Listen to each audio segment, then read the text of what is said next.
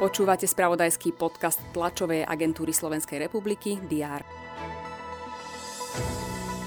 Tretí blok v Mochovciach začal dodávať elektrinu do siete. Česká vláda nepredložila stále kontroly na hraniciach so Slovenskom. Skončia sa v noci zo soboty na nedeľu. Inaugurácia nového českého prezidenta Petra Paula sa uskutoční 9. marca na Pražskom hrade.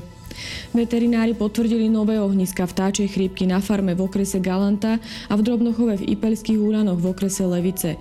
Výskyt sa zistila aj u voľne žijúceho vtáctva v lokalite Turňa nad Bodvou.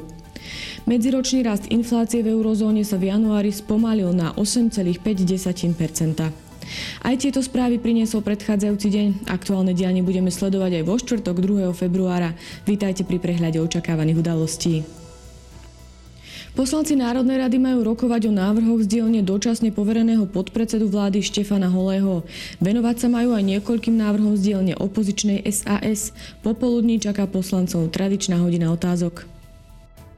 Združenie miest a obcí Slovenska bude počasne hovoriť o problémoch regionálneho školstva na vidieku. Predstaviť plánuje zásadné pripomienky k novele školského zákona. Očakáva sa aj tlačová konferencia Asociácie nemocníc Slovenska.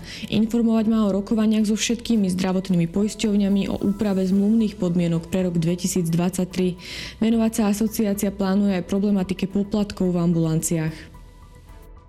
Skupina eurokomisárov, ktorí majú na starosti oblasti relevantné pre Ukrajinu, ako sú finančné záležitosti, členstvo v Európskej únii či energetika, sa v Kieve stretne s členmi ukrajinskej vlády. Srbský prezident Aleksandar Vučič sa v parlamente vyjadrí k novému európsko-americkému plánu riešenia pre Kosovo. Rusko si pripomenie 80. výročie sovietského víťazstva v bitke o Stalingrad. Na oslavách sa zúčastní aj prezident Vladimír Putin. Počas dňa bude prevažne oblačno a na severe aj snehové prehánky. Teploty sa budú pohybovať od 1 až do 6 stupňov Celzia.